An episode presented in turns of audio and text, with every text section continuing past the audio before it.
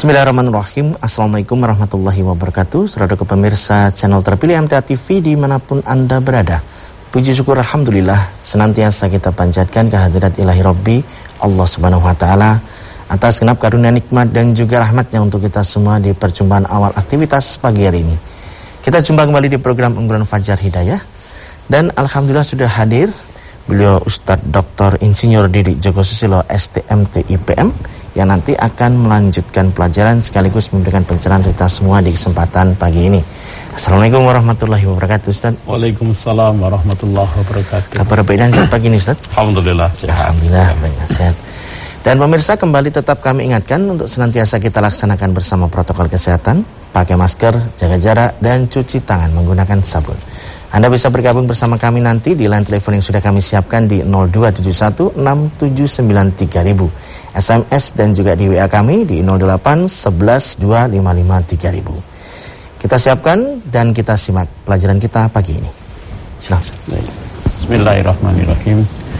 Alhamdulillah alladzi arsala rasulahu bil huda wa dinil haq liyudhhirahu ala dini kulli walau karihal musyrikun. Asyhadu an la ilaha illallah wa asyhadu anna Muhammadan abduhu wa rasuluh.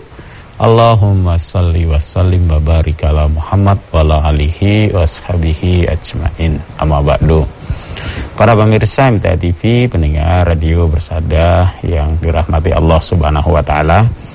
Mari senantiasa kita memanjatkan rasa syukur kita kehadirat Allah Subhanahu wa taala atas segala curahan rahmat kasih sayang yang diberikan kepada kita atas segala nikmat yang Allah masih berikan kepada kita sehingga pada pagi hari ini Allah masih pertemukan kita melalui uh, acara uh, pada pagi hari ini Fajar Hidayah yang insya Allah uh, melalui pertemuan kita senantiasa kita berusaha untuk mengingatkan diri kita bersama bahwa kita ini adalah hambanya Allah subhanahu wa ta'ala bahwa kita dihadirkan oleh Allah subhanahu wa ta'ala dalam kehidupan dunia ini untuk menghambakan diri kepada Allah subhanahu wa ta'ala.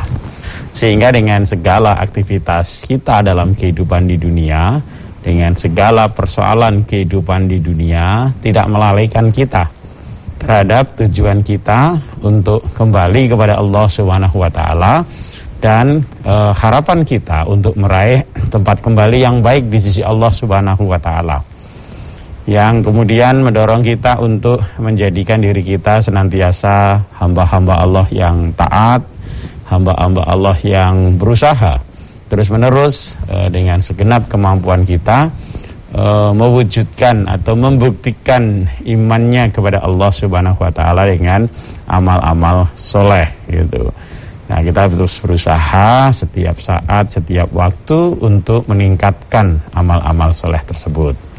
Termasuk pada pagi hari ini kita bersama-sama uh, merenungkan, bersama-sama memikirkan ya Eh, amal-amal soleh yang diperintahkan oleh Allah Subhanahu wa taala yang dicontohkan oleh utusannya Rasulullah Muhammad sallallahu alaihi wasallam untuk kita hadirkan dalam uh, kehidupan kita. Kita yakin bahwa uh, yang mendapat tempat terbaik di sisi Allah Subhanahu wa taala adalah orang yang ketika kembali kepada Allah Subhanahu wa taala pada dirinya ada keimanan yang uh, murni ya, yang hanya mentauhidkan Allah Subhanahu wa taala yang menyerahkan semua balasan amalnya hanya kepada Allah Subhanahu wa taala.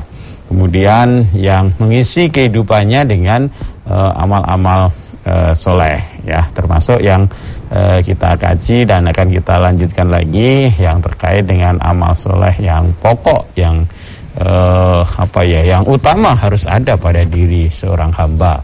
Yakni uh, sholat ya. Kita sudah mulai kita sudah uh, kaji di sana bahwa di dalam uh, banyak ayat, banyak kesempatan Allah Subhanahu wa taala memberitahukan kepada kita bahwa uh, wujud amal soleh yang banyak utama disebut adalah menegakkan sholat dan uh, membayar zakat kita. Nah, kita sudah sama-sama kaji bahwa sholat ini adalah zikir ya, yang akbar yang mengingatkan, yang mentautkan kita dengan Allah Subhanahu wa taala gitu. Yang ketika itu tidak ada pada diri seorang hamba, maka e, imannya jadi didustakan, imannya jadi tidak benar gitu ya sebagaimana kemarin sudah kita singgung beberapa hadis dari Nabi Shallallahu Alaihi Wasallam misalkan hadis yang diriwayatkan oleh uh, Muslim uh, juz 1 halaman 88 ya di mana Rasulullah Shallallahu Alaihi Wasallam itu bersabda bainar rojuli wa bainas syirki wal kufri tarkus salat jadi yang membedakan antara seseorang dengan kemusyrikan, dengan kekafiran itu adalah meninggalkan sholat gitu. Manakala sholat itu sudah tidak hadir pada diri seorang hamba maka imannya hilang begitu kan. Imannya jadi tidak dibenarkan, e, dusta imannya ya karena mengaku beriman kepada Allah, mengaku mengambil Allah Subhanahu wa taala sebagai ilahnya, sesembahannya, tetapi ibadah yang pokok ya, amal yang pokok yang menunjukkan bahwa dia itu hambanya Allah tidak ada begitu. Ya, karena ketika kita ini mengaku sebagai hamba Allah, maka kita serahkan, kita tundukkan, kita hinakan diri kita di hadapan Allah Subhanahu wa taala dengan melakukan uh, salat begitu. Nah, di hadis yang uh, lain lagi yang diriwayatkan oleh uh, Tirmidzi disebutkan al-ahdul ladzi bainana wa bainahum as-shalah. Perjanjian antara kami dengan orang-orang kafir artinya yang membedakan juga ya, yang memisahkan antara kami Rasulullah sallallahu alaihi wasallam, para sahabat ya, orang-orang yang beriman dengan orang-orang kafir itu adalah salat. Maka beliau lanjutkan faman tarokaha faqad kafar. Barang siapa yang meninggalkannya maka sungguh dia sudah uh, kafir begitu. Nah ini menunjukkan bahwa uh, sholat ini menjadi satu hal yang utama, yang pokok, yang penting uh, bagi orang yang mengaku beriman kepada Allah Subhanahu wa taala. Bagi orang yang pengen nanti ketika kembali di hadapan Allah Subhanahu wa taala itu tetap dicatat, tetap digolongkan sebagai orang yang mentauhidkan Allah Subhanahu wa taala yang mengambil Allah Subhanahu wa taala sebagai satu-satunya ilah sesembahan sebagaimana ikrarnya la ilaha illallah gitu. Bahwa tidak ada ilah tidak ada sesembahan selain Allah Subhanahu wa taala gitu. Ini kan uh, menjadi satu hal yang uh, sangat uh, vital sangat uh, penting. Yang di dalam uh, hadis yang lain yang beberapa uh, saat yang lalu kita sempat diskusikan juga bahwa uh, miftahul jannah itu uh, sholat kan gitu ya. Kuncinya uh, surga ya atau pembuka atau apa ya akses kita agar bisa uh, masuk ke surganya Allah itu uh, sholat ini harus ada. Kalau tidak punya kunci tidak punya akses bagaimana kita berharap terhadap surganya Allah subhanahu wa taala gitu dan di lain juga kita uh, sudah uh, diskusikan bahwa uh, inna awalu ma yuhasabul abdu as-salah. Sesungguhnya amal yang pertama dihisap dari seorang hamba adalah uh, ya solat tuh solatnya begitu. Nah ini tentu uh, harus menjadi perhatian kita gitu. Jangan sampai kita terlalaikan ya dalam keadaan bagaimanapun dalam kehidupan kita di dunia tidak boleh terlalaikan. Nah, ini pun juga di apa disebutkan e, e, dalam hadis juga e, riwayat Imam Dirmidi e, bahwa para sahabat pun juga memberi perhatian terhadap e, sholat ini ya. Karena ashabu Muhammadin sallallahu alaihi wasallam la yarawna syai'an minal a'mali tarkuhu kufrun ghairas salat. Ya. Sesungguhnya para sahabat Nabi Muhammad Sallallahu Alaihi Wasallam tidak memandang suatu perbuatan yang apabila ditinggalkan itu akan menjadi kafir selain sholat gitu. Jadi para sahabat pun juga eh, apa namanya memberi perhatian yang eh, lebih terhadap eh, amal ini, terhadap ibadah ini gitu, sholat begitu. Sehingga kalau orang meninggalkannya, maka mereka uh, apa namanya ini sudah masuk ke kekafiran begitu. Nah, ini sangat penting sehingga uh, dalam kehidupan kita yang mungkin saat ini sudah uh, jauh lebih apa istilahnya lebih hedonis ya lebih memandang uh, tentang kebendaan ya kita berlomba-lomba bekerja keras agar memperoleh harta yang banyak memperoleh kedudukan yang uh, tinggi memperoleh ya kesuksesan di dalam kehidupan dunia uh, sering kali kita tidak mengenal waktu kan? Mulai pagi sampai malam kalau bisa digunakan untuk bekerja terus gitu. Tidak perlu istirahat ya. Uh, mungkin uh, wah sholat ini ngurangi uh, waktu kerja gitu. Mungkin bisa seperti itu. Jangan ya kita yang meyakini bahwa eh, kehidupan dunia ini hanya satu bagian saja dari perjalanan kehidupan eh, kita sesungguhnya ya yang kita yakini bahwa akhir atau ending dari kehidupan kita itu adalah nanti dalam kehidupan kita di akhirat kelak begitu ya. Tidak tidak hanya sekedar uh, urusan kita berakhir uh, setelah berakhirnya kehidupan masa kita di dunia. Tidak, kita yakini bahwa nanti ada uh, hari berbangkit, nanti ada hari uh, akhirat, nanti ada yaumul hisab di mana semua amal kita dihitung. Nanti ada yaumul mizan ya, hari di mana amal kita ditimbang. Itu maka kemudian kita berharap bahwa nanti kita memperoleh tempat ya kembali yang baik di uh, dunia uh, di, di di akhirat kelak begitu. Sehingga apa yang terjadi dalam kehidupan dunia ini belum uh, ending dari segalanya. Ending kita adalah ketika kata nanti di akhirat kelak maka kita harapannya adalah kesenangan kebahagiaan di akhirat kelak gitu. Maka apa yang kita alami dalam kehidupan kita di dunia ini jangan sampai kemudian melalaikan kita dari satu kewajiban satu amal ya satu perbuatan yang sangat menentukan e, nasib kita nanti di yaumil kiamah gitu. Ya yang yang e, tadi sudah kita bahas ya tentang sholat gitu Nah, sebagaimana kita ketahui bersama, paling tidak ya e, sholat yang Allah fardukan, yang Allah wajibkan kepada kita umat Islam ini, umatnya Rasulullah Sallallahu Alaihi Wasallam itu kan sholat lima waktu. Maka mari kita perbaiki, kita jaga sholat kita itu gitu.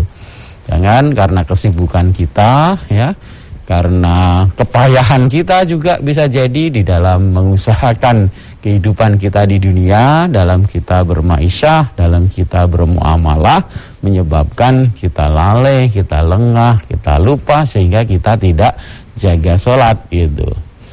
Nah, tidak dalam salah satu uh, hadis pun juga ketika Rasulullah Shallallahu Alaihi Wasallam ditanya tentang uh, apa yang uh, amal yang utama itu ya salah satunya adalah uh, sholat pada oh, waktunya itu maka mari saya mengajak untuk kita bersama ya dengan insya Allah nanti kita kaji terus ya uh, apa yang kita bisa uh, peroleh dengan uh, menjaga sholat kita dengan menegakkan sholat kita yang kok ini apa banyak di ayat ditegaskan ya diikutkan ketika Allah memberikan kriteria orang yang bertakwa diikutkan ketika Allah memberi kriteria kebaikan ya. E, jadi kalau e, artinya begini kalau tidak ada sholatnya ya tidak akan mungkin jadi orang yang bertakwa karena kriterianya ada di situ itu kalau tidak ada sholatnya ya tidak mungkin dia akan masuk kriteria orang baik karena kebaikan ada kriterianya di sana e, sholat begitu. Nah ini tentu kemudian menjadi perhatian kita untuk uh, terus kaji, terus pahami, kemudian terus tingkatkan uh, kualitas sholat kita begitu.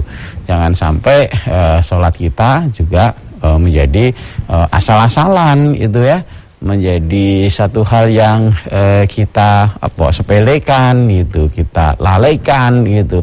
Ya nanti di akhirat kita eh, masuk ke neraka sakor gitu kan. Kenapa? Karena lam yaku minal musolin, tidak termasuk orang yang salat gitu kan. Nah, ini ya mari uh, mudah-mudahan dengan kita sama-sama membaca nanti ayat-ayat Allah, membaca petunjuk-petunjuk Rasulullah sallallahu alaihi wasallam menguatkan kita untuk memperbagus sholat kita, menguatkan kita untuk uh, meningkatkan ya kualitas sholat kita. Baik, saya kira itu yang uh, saya sampaikan. Mudah-mudahan uh, mengingatkan kita bersama. Ya. Baik pemirsa, kami harapkan Anda bisa bergabung bersama kami di line telepon 02716793000. SMS dan di WA kami di 08 11 255 3000. Namun sebelumnya kita akan simak beberapa informasi dalam rangkaian jeda pariwara berikut ini. Baik saudara pemirsa channel terpilih MTA TV di mana pun Anda berada, terima kasih Anda masih setia bersama kami, khususnya di program unggulan Fajar Hidayah di kesempatan pagi hari ini. Kami persilahkan di line telepon 02716793000 untuk bisa bergabung. Halo, Assalamualaikum.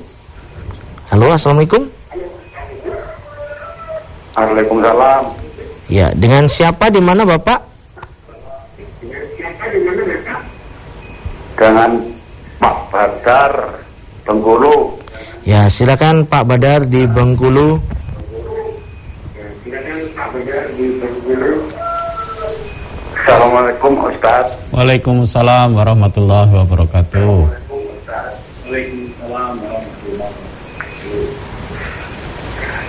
Ini yang akan kami tanyakan.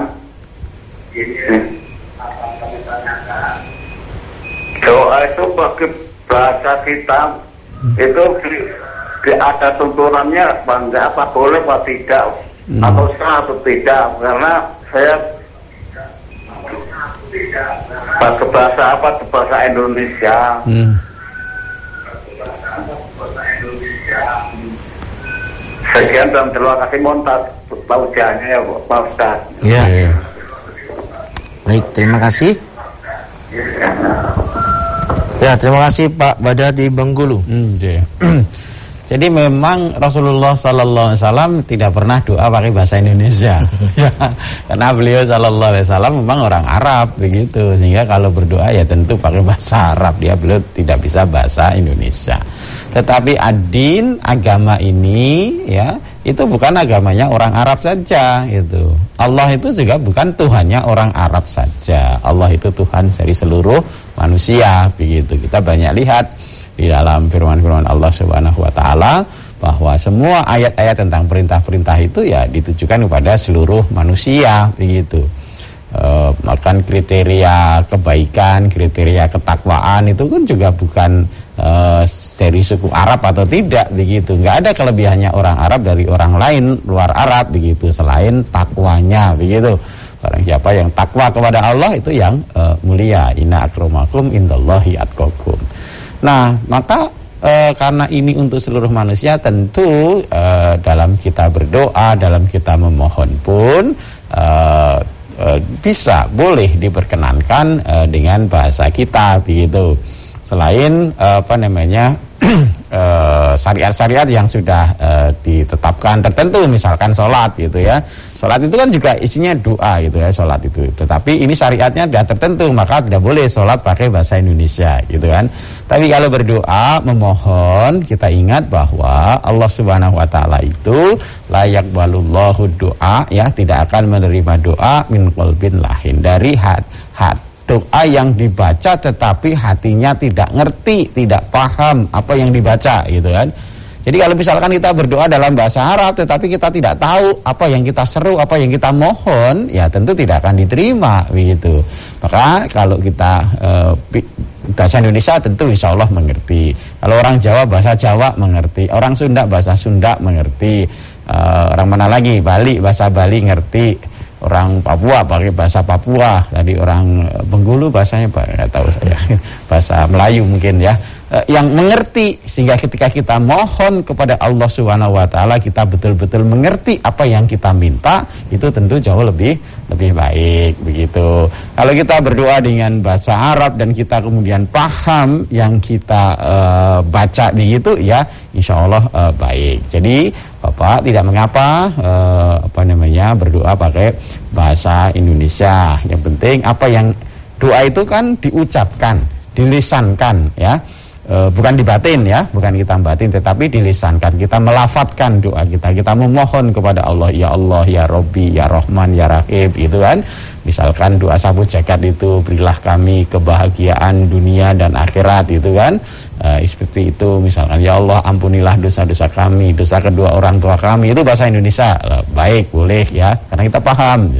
Kalau kemudian kita e, e, paham juga dalam e, bahasa Arab ya enggak apa-apa Allahumma firli ya Allah ampunilah aku wali wali daya dan kedua orang tuaku ya tidak masalah itu Robbana atina fid hasanah ya Allah berilah kami kebaikan dalam kehidupan di dunia uh, wa fil akhirati hasanah dan kebaikan dalam kehidupan di akhirat itu uh, itu juga tidak masalah. Bisa boleh gitu. Yang penting apa yang kita mohonkan kepada Allah baik pakai bahasa Indonesia ataupun bahasa Arab kita paham yang kita minta begitu jangan sampai kita minta kepada Allah tapi hati kita nggak ngerti apa yang kita minta maka tidak akan dikabulkan oleh Allah Demikian Bapak yang di Penggulung. Ya, baik. Kita lanjutkan Ustaz yang ada di WA pertanyaan dari Bapak Supriyono di Batang.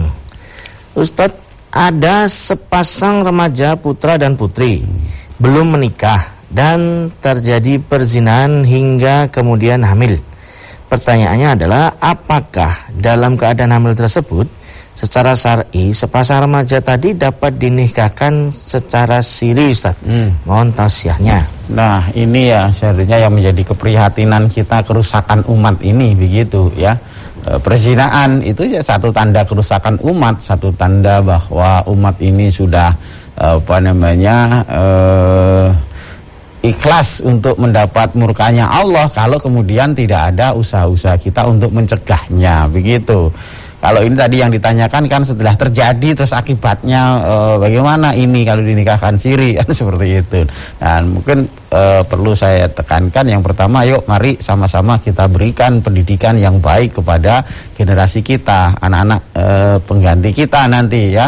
Jangan sampai anak kita nanti menjadi pengganti yang jelek tuh memperturutkan hawa nafsu gitu kan. E, di surat Maryam 59 itu ya ketika Allah sebelumnya me, ceritakan generasi-generasi yang baik, yang taat itu ya, mungkin yang masih e, menghambakan diri kepada Allah, ngaji, mau belajar tuntunan-tuntunan agama, fakholafa dihin kholfun ado ussolah gitu kan. Dimulai datanglah setelah mereka generasi yang ado ussolah, menyia-nyiakan sholat, ya kan.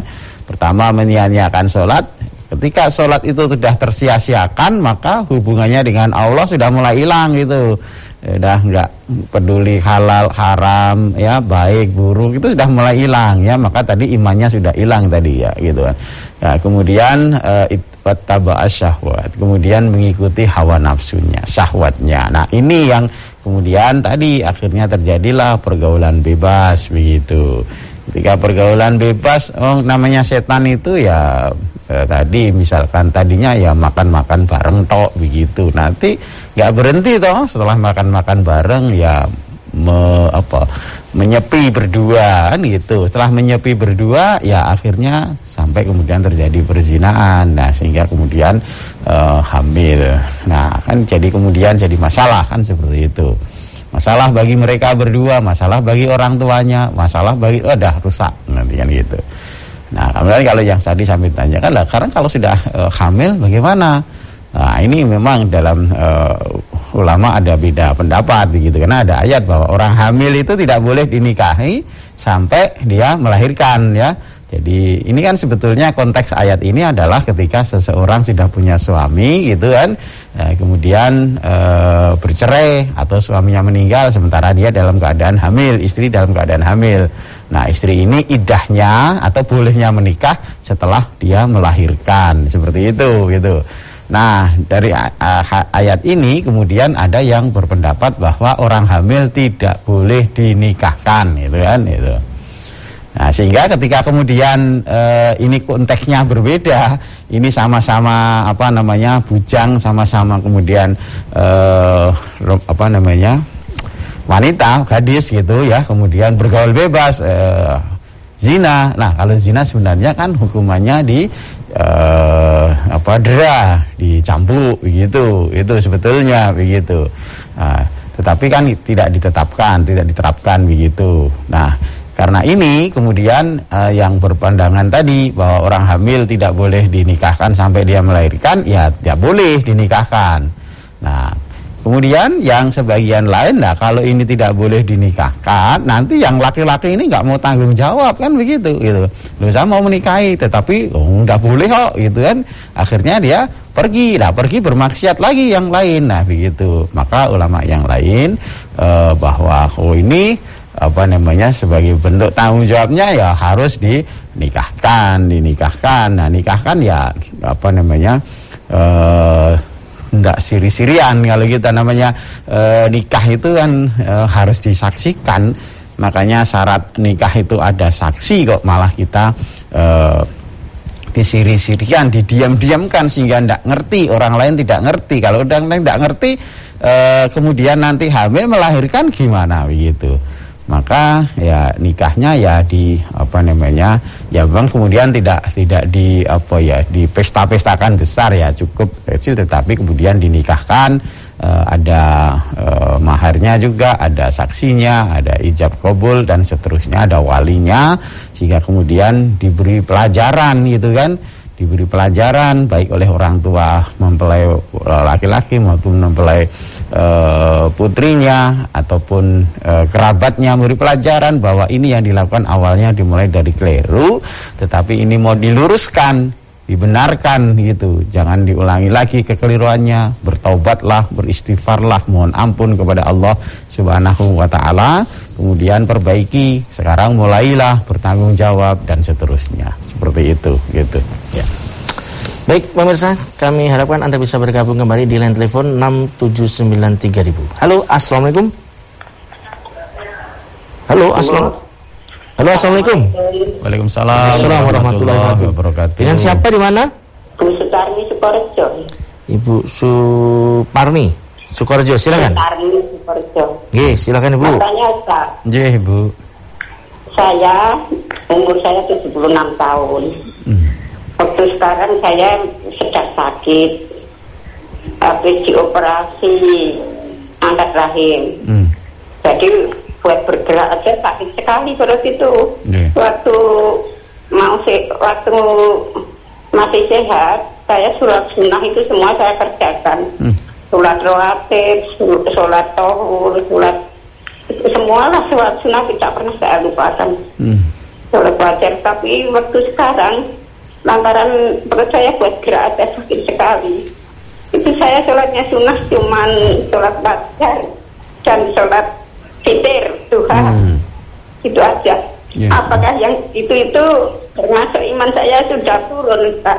Hmm. Terima Ya. kasih. Assalamualaikum warahmatullahi wabarakatuh. Waalaikumsalam warahmatullahi wabarakatuh. Ibu, Insya Allah tidak Ibu, ya. Jadi ada, tapi saya lupa ya di mana saya catatan hadis saya begitu. Ada satu riwayat Allah Subhanahu Wa Taala Rasulullah Sallallahu Alaihi Wasallam itu menghasung kita itu untuk membiasakan eh, kebiasaan amal-amal baik. Seperti yang sudah ibu lakukan bahwa sebelum sakit ibu terbiasa sholat sunnah itu dikerjakan terus menerus. Rawatibnya lengkap, duhanya lengkap, sholat malamnya lengkap, witirnya lengkap dan seterusnya begitu. Itu satu kebiasaan yang kemudian menjadi satu hal yang terus menerus dilakukan.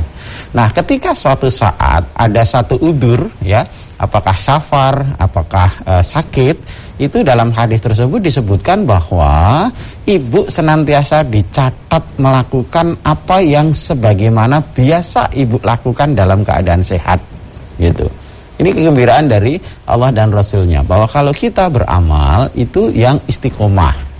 Ya, kalau sudah istiqomah biasa dilakukan, kemudian ada satu kendala, satu udur tadi seperti sakit, ya perut masih sakit sehingga belum bisa melakukan amal soleh yang biasa dilakukan tadi sholat sunnah itu maka insya Allah ibu tetap dicatat dalam keadaan kebaikan seperti melakukan eh, seperti pada saat eh, apa namanya tidak sakit itu sholat-sholat sunnah yang biasa dilakukan. Ibu terus dicatat itu Nah, apalagi kemudian ditambah ibu berusaha maksimal tadi meskipun dalam kondisi sakit masih sholat fajarnya sholat sunnah fajarnya masih dikerjakan. Karena ini juga ada penekanan dari Rasulullah Sallallahu Alaihi Wasallam kebaikan sholat sholat eh, sunnah dua rakaat sebelum sholat subuh itu ya. Rokatal fajri khairum eh, khairum minad dunya wa ma fiha. Dua rakaat sholat eh, fajar itu itu lebih baik daripada dunia seisinya. Kemudian juga tadi masih ada sholat duha yang dikerjakan dan seterusnya itu. Insya Allah itu kebaikan-kebaikan ibu. Selama ibu masih tetap bersabar terhadap ketetapan dari Allah Subhanahu Wa Taala yang tadi eh, habis sakit dioperasi kemudian masih terasa sakit Insya Allah Allah tetap berikan kasih sayangnya kepada ibu ya. Karena tadi e, sebelum sakit tetap istiqomah dalam ketaatan tetap melaksanakan ibadah-ibadah sunnah gitu. Dan kemudian dalam kondisi sakit pun juga ini adalah ketetapan dari Allah Subhanahu Wa Taala. Diterima dengan uh, sabar insya Allah tetap kebaikan-kebaikan ya, ibu uh, peroleh begitu. Mudah-mudahan tetap sabar dan Allah segera beri kesembuhan ya ibu. Ya baik. Masih ada kesempatan saat kita bacakan kembali yang ada di WA kali ini dari Bapak Suharyanto di Surakarta. Ada tiga pertanyaan. Yang pertama doa sesudah tasahud akhir dibaca pada sholat fardu saja atau juga saat sholat sunnah Ustaz? Oh, iya, itu uh, sudah tasawuf sebelum salam ya. Hmm. mohon perlindungan dari empat hal itu e, sama di sholat fardu dibaca boleh sholat e, sunnah juga dibaca ya sama ya jadi sebelum sebelum salam e, ada tuntunan di sana mohon doa dari e, apa namanya fitnah hidup fitnah mati e, siksa kubur dan e, masih dajjal fitnah e, dajjal itu di sholat uh, fardu maupun di sholat sunnah dibaca ya. ya. Yang kedua pada saat jeda di antara khutbah pertama dan kedua sholat Jumat, adakah amalan sesuai tuntunan Rasulullah yang bisa dikerjakan? Hmm, Di dalam beberapa hadis terkait uh, begini, jadi uh, Rasulullah SAW pernah bersabda bahwa pada hari Jumat itu ada satu waktu di mana uh, doa itu ijabah ya. Doa itu makbul diterima oleh Allah Subhanahu Wa Taala nah, tetapi waktunya kapan ini ada uh, perselisihan di antara para uh, ulama begitu. Nah tetapi ada salah satu yang menyebutkan bahwa waktu yang ijabah itu adalah uh, ketika tadi uh, waktu di antara dua dua khutbah itu gitu kan. Jadi ketika imam e, selesai khutbah pertama kemudian duduk ya sebelum naik ke khutbah kedua. Itu ada salah satu yang e, menyebutkan bahwa itulah waktu saat doa ijabah gitu kan ada yang e, sepanjang hari Jumat ada yang di sore di asar itu dan seterusnya. Nah maka kita dari sini bisa peroleh bahwa e, ketika e, imam e, duduk ya dari khutbah yang pertama sebelum naik ke khutbah kedua amalannya apa? Nah salah satunya adalah silahkan berdoa mohon kepada Allah subhanahu wa ta'ala masing-masing kita ya berdoa mohon hajat kita sendiri-sendiri uh, kepada Allah Subhanahu wa taala. Jadi bisa digunakan saat itu untuk berdoa mohon kepada Allah gitu. Ya. Yang ketiga, darah di pakaian karena nyamuk misal karena tertindih saat kita tidur, apakah termasuk najis Ustaz? Darahnya nyamuk ya. Iya, Oh, darahnya nyamuk. Jadi. Jadi perlu dipahami ya tentang e, najis ya. Najis dan kotor nanti tentu e, ada beda ya. Kalau najis itu pasti kotor, kalau kotor itu belum tentu najis gitu kan ya. Seperti kotorannya e, darah nyamuk gitu kan gitu. Jadi darah yang najis adalah darah yang uh, keluar dari uh, lubang manusia gitu ya para wanita terutama ini ya darah haid dan darah nifas itu itu adalah darah uh, yang uh, masuk dalam kategori darah najis gitu. Kalau darah kita misalkan apa namanya kena uh, parang kena pisau kemudian keluar darah itu tidak najis gitu. Jadi yang najis adalah darah haid darah nifas. Itu yang kalau kena e, pakaian kita ya wajib kemudian kita e, cuci begitu. Nah, apalagi kalau tadi darah nyamuk itu, darah nyamuk itu ya darah hewan itu e, tidak najis ya, kotor tetapi tidak najis gitu. Nah, jadi kalau tadi e, misalkan kita tidur kemudian atau nyaplek nyamuk gitu kan, nyamuk nempel di pipi kita kemudian kita e, apa namanya pukul kemudian ada di sana darahnya ya tentu tidak termasuk darah najis ya. Jadi yang najis adalah darah haid, darah nifas itu. Demikian ya. ya. Masih saya bacakan di WA Ustaz ada dua pertanyaan yang senada. Yang satu dari Bapak Agus Taufik di Karawang, hmm. yang satu dari saudara kita yang ada di Merauke. Pertanyaannya, apa hukumnya orang yang menunda sholat, Ustaz? Hmm. Contohnya mengerjakan sholat isya jam 10 malam menjelang mau tidur, padahal tidak ada kesibukan. Dan yang dari Merauke, pertanyaan lanjutannya, apakah orang yang demikian mengulur waktu sholat itu termasuk kena surat Al-Ma'un ayat 5, Ustaz? Hmm, ya, ya. Ya, dari de, dalam perkara e, sholat ya, memang yang paling afdol, paling utama adalah e, sholat fi awali waktiha ya. Jadi sholat di awal waktu itu adalah e, perkara yang e, paling afdol ya dalam perkara e, sholat ini gitu kan ya. Uh, jadi ketika Rasulullah ditanya ayul amal afdol itu kan amal apa yang utama begitu yaitu sholat uh, pada waktunya itu. uh, nah sholat di, dan kemudian di hadis lain lagi ditanya ketika uh, amal yang utama adalah uh, sholat fi awali waktiha. Artinya apa? Artinya dalam uh, perkara sholat ini seutama-utama urusan adalah sholatnya di awal waktu. Jadi secara umum kita dianjurkan oleh Rasulullah SAW itu sholatnya di awal waktu gitu. Ya, jadi ketika sudah ada panggilan sholat, menunjukkan waktu sholat, ya, itu bersegera di awal waktu, berjamaah dengan kaum muslimin itu perkara yang paling uh, afdol gitu. Tetapi ketika kemudian ya sholat, ya uh, masih di dalam waktunya, itu juga boleh gitu kan, gitu. Jadi uh, sholat fi waktiha, sholat di waktunya itu juga boleh. Nah waktunya sholat itu kan ada uh, ringnya, ada ada ada ada masanya. Misalkan sholat subuh ya ketika uh, apa namanya fajar sampai nanti terbit matahari itu waktunya subuh. Uh, duhur waktunya ya ketika uh, matahari tepat di tengah-tengah kemudian bergeser bergelincir sampai nanti datang waktu asar waktunya asar ya ketika waktu asar sampai maghrib maghrib sampai isya nah isya sampai uh, subuh. Nah, memang dalam perkara sholat isya ini ada beberapa uh, apa uh, riwayat ya. Uh, tetapi yang uh, mencakup keseluruhannya adalah waktunya isya itu ya mulai masuk waktu isya hilangnya apa namanya uh, awan merah itu sampai kemudian nanti menjelang fajar itu meskipun ada yang membatasi sampai tengah malam, ada yang sampai uh, fajar. Kalau yang apa namanya hadis yang menunjukkan paling lama itu sampai menjelang fajar. Artinya ketika tadi sholat isya itu kemudian dia laksanakan jam 10 itu masih ala waktiha, masih pada waktu isya gitu.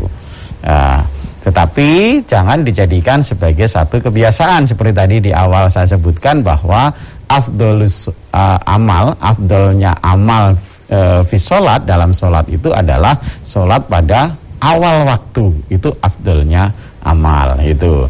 Nah kemudian terkait dengan e, surat Al-Maun, fawailul lil musallin, maka celakalah orang-orang yang e, sholat ya aladinahum an solatihim sahun yaitu orang yang lalai dalam solatnya. Ini ada beberapa uh, tafsir ya. Memang beberapa tafsir. Salah satu tafsirnya sebagaimana disebutkan oleh Ibnu Abbas bahwa ini adalah orang yang uh, solatnya itu modelnya kalau pas bareng-bareng ya uh, sama temennya sama kalangan kaum muslimin sholat gitu ya misalkan pas pada saat di kantor bareng sama uh, teman-teman kantornya sholat sholat ya. Waduh kalau saya nggak sholat ya malu. Saya orang Islam masa nggak sholat gitu kan? Kemudian sholat. Tetapi ketika dia bersendirian ah tinggal sholatnya gitu. Wala karena nggak ada temennya nggak ada yang lihat itu uh, dia uh, tidak sholat gitu. Nah ini model sholatnya orang munafik begitu Nah ini celaka, meskipun sholat ya celaka begitu karena sholatnya seperti itu. Atau yang sholatnya uh, malas-malasan begitu. Waidah kamu ilas sholati kamu kusala sholatnya malas-malasan. Ini juga nanti terjatuh kepada orang yang lalai di dalam uh, sholatnya. Atau dalam keterangan lain juga disebutkan orang yang menunda-nunda sholatnya sampai hilang waktu sholatnya sehingga dia sholat di luar waktu sholat yang sudah ditetapkan gitu. Misalkan sholat duhur dikerjakan di waktu asar sholat asar dikerjakan di waktu maghrib itu ini orang yang lalai di dalam sholatnya yang disebut di dalam e, surat al-maun itu fawailulil musolin cilakalah orang-orang yang sholat gitu. Apalagi seperti di awal tadi sudah kami sampaikan, itu sholat ini adalah e, ibadah yang paling akbar untuk kita mentautkan hati kita dengan Allah Subhanahu wa taala. Kalau sholatnya sudah kita lalaikan, sudah kita tunda-tunda-tunda tunda sampai nanti dikerjakan di luar waktu sholat, ya artinya apa? Kita tidak memandang sholat itu satu hal yang penting. Kita tidak memandang satu hal yang penting untuk berhubungan untuk datang kepada Allah Subhanahu wa taala. Nah, nanti lama-lama hati kita, iman kita yang rusak gitu. Ya kira begitu ya. Jadi eh, masih kalau jam 10 tadi masih sholat eh, pada waktunya. Tetapi ketika kemudian tadi disepelekan, diundur-undur, ya ditunda-tunda sampai kemudian keluar eh, dikerjakan di luar waktu sholatnya, nah itu yang menyebabkan kemudian kita celaka. Gitu ya. Kami sampaikan terima kasih atas pelajaran dan tausiahnya Ustaz. Assalamualaikum warahmatullahi wabarakatuh. Waalaikumsalam warahmatullahi wabarakatuh. Baik saudara ke pemirsa channel terpilih MTA TV di mana pun Anda berada. Demikian tadi telah kita simak dan ikuti bersama program unggulan Fajar Hidayah di kesempatan pagi hari ini. Kembali tetap kami ingatkan untuk senantiasa kita laksanakan bersama protokol kesehatan, pakai masker, jaga jarak, dan cuci tangan menggunakan sabun. Saya Tommy Al-Fatani pamit undur. Alhamdulillah. Alamin. Subhanakallahumma wa bihamdika. Anta Assalamualaikum warahmatullahi wabarakatuh.